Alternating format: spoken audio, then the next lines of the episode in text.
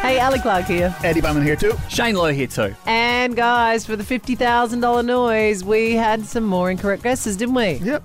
And even worse, some of them guessed stuff that someone else had already said. That's what this whole podcast is all about. So have a listen. pushing down the security cap on a medicine bottle or a bottle of tablets. opening a brand new can of tennis balls. the manual card inferences, like the credit cards, which slid across back and forth.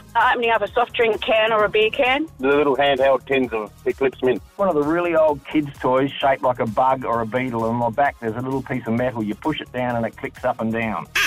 Yeah, they're the wrong ones, so hopefully you have the right guess for our $50,000 noise.